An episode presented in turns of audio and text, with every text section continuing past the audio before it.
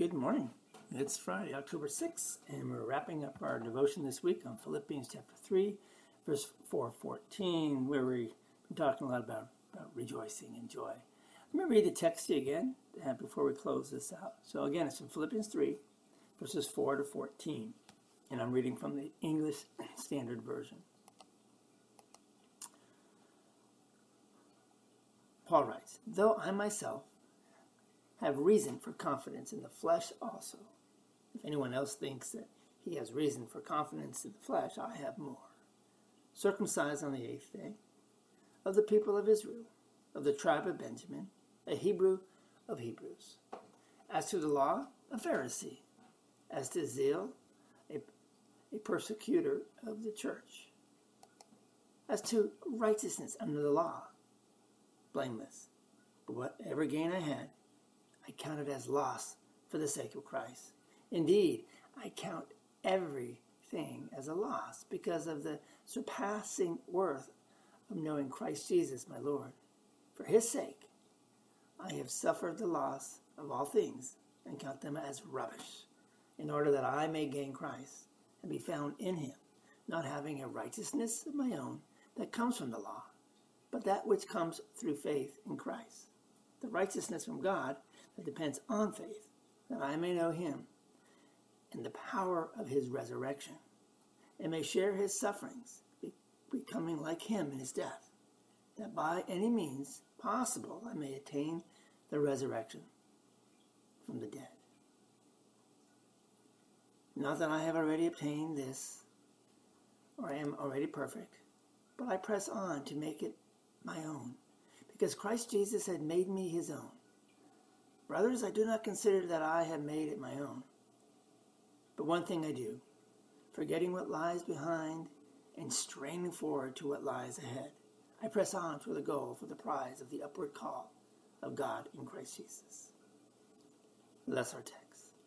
So if you can think of the worst job you can, can imagine, 80 hours a week, back-breaking, thankless work, well, you didn't get paid until the very end of the year. But one person knew they were going to get paid $15,000. And the other knew they were getting paid 1.5 million.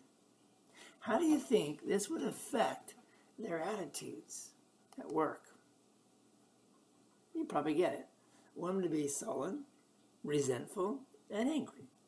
The other would be upbeat and cheerful and work hard. You see, how knowing your future can affect how you live your present. Well, in Christ, you do know your future.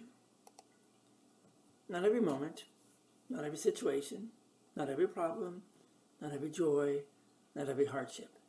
But you know how ultimately it works out. You know who wins. You know what the prize is already. And that it has been won for you. You know that because your Lord died for your sins and rose from the dead, you can live right now in the presence and praise of your risen Lord.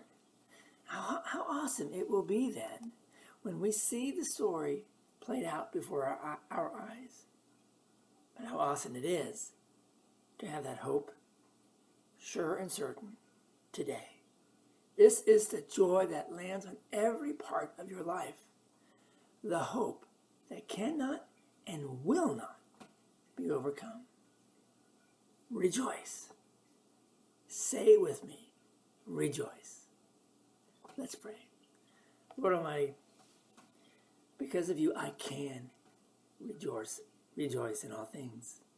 Because of the hope that will not be over, be overcome, I am able to stand up for you and to proclaim your name to the world with joy. Amen. Thanks for being with us this week.